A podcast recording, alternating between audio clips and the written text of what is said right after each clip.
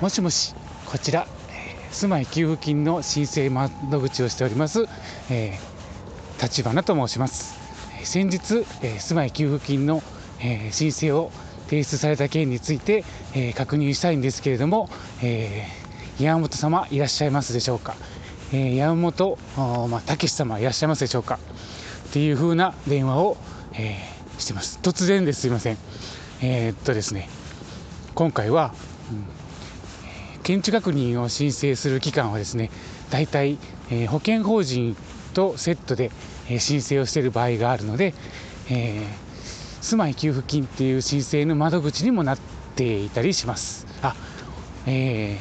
ー、申し遅れました。えー、立花隆です。今日もよろしくお願いします。えー、突然の配信だったんですけども、え、配信というか突然の、え、何も言わずに、まあ、いつも自分の名前しか言ってないんですけども、えこういった形でですねいつも、え申請窓口で、え申請があって、え後日、え指摘事項があったりとか、え不備なえ項目が見つかった時にはですね、えこちらから、え申請に出されているお客様の電話番号に電話をかけます。まあ、それで、え当然当事者であれば、ああ、先日提出したねっていうのが分かるんですけども、え例えばですね、えお父さん、お母さんと一緒に、え住まれてたりすると、えー、本人ではない方が、え、申請を出さり出されたりしたり、えー、もしくは、え申請を出したのは、え申請を出したのは息子さんなんですけども、え該当者はお父さんの名前だったりっていう風なケースも当然あります。えそうした時にですね、えすごく、え疑われるというか怪しまれる、うん、まさに、え最近流行りの詐欺と何ら違わない状況になったりします。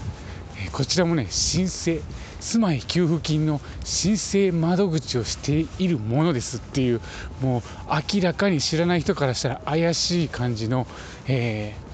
ー、件ですねしかもですねこれ当然給付金なのでお金が絡んできたりします、えー、今回の電話で言うとタイミングが悪いことにですね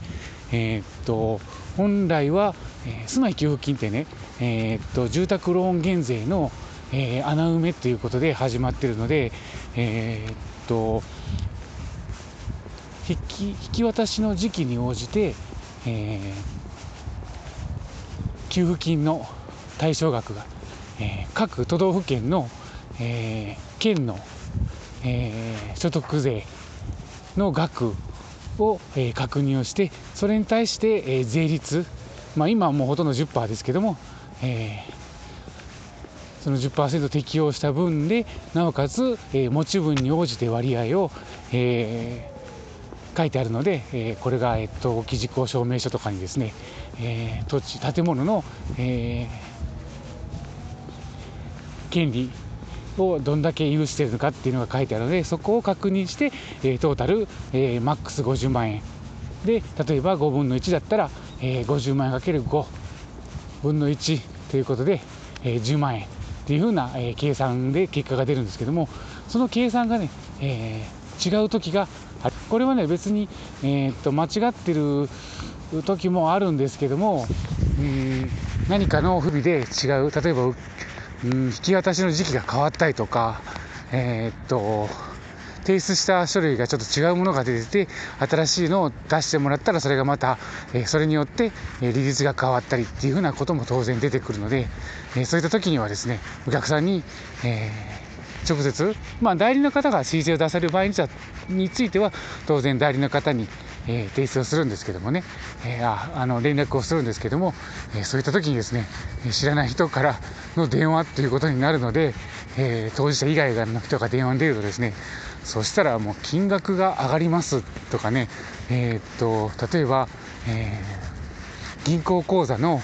え番号が違うので、え番号が違うことはないか。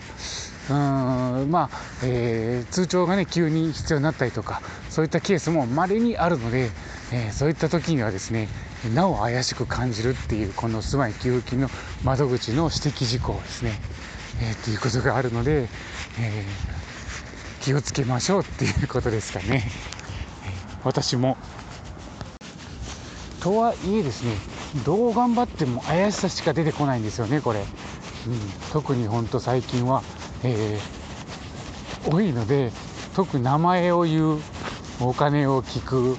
まあさすがにね振り込んでくださいっていうのはないので、えー、まあそこら辺が非常に難しいんですけどもそこの話に行くまでがとっても大変な時があったりします。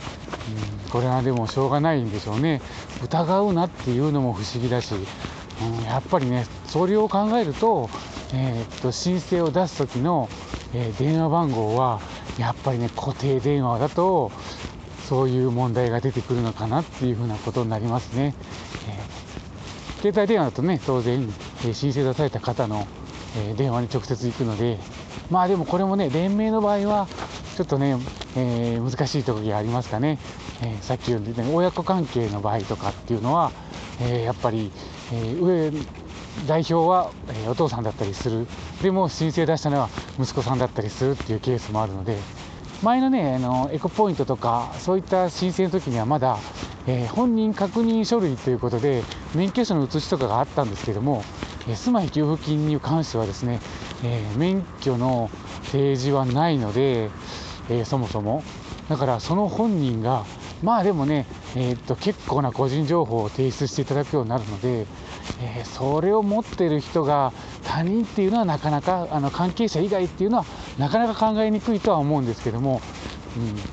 うん、まあそれでもねできないことはないんですけどもまあ今回についてはですね、えー、顔写真等が、え免許証等の提示はないので、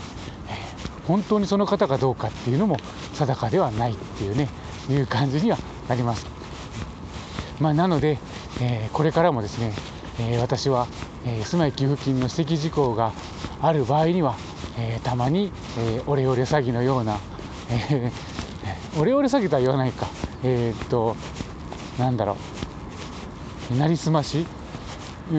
んなんだろう。それも違うな、うん。まあ、不審者として、えこれからも、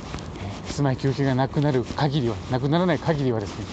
えこれからも続いていくんであろうなと思っておりますので、えー、私から住まい給付金の申請の電話があった際にはですね、えしっかりと、えー、不審者扱いとしてもらっていいかなと思いますというお話でした。はい、それでは、えー、今日も最後まで聞いてくれてありがとうございました。今日も一日お元気で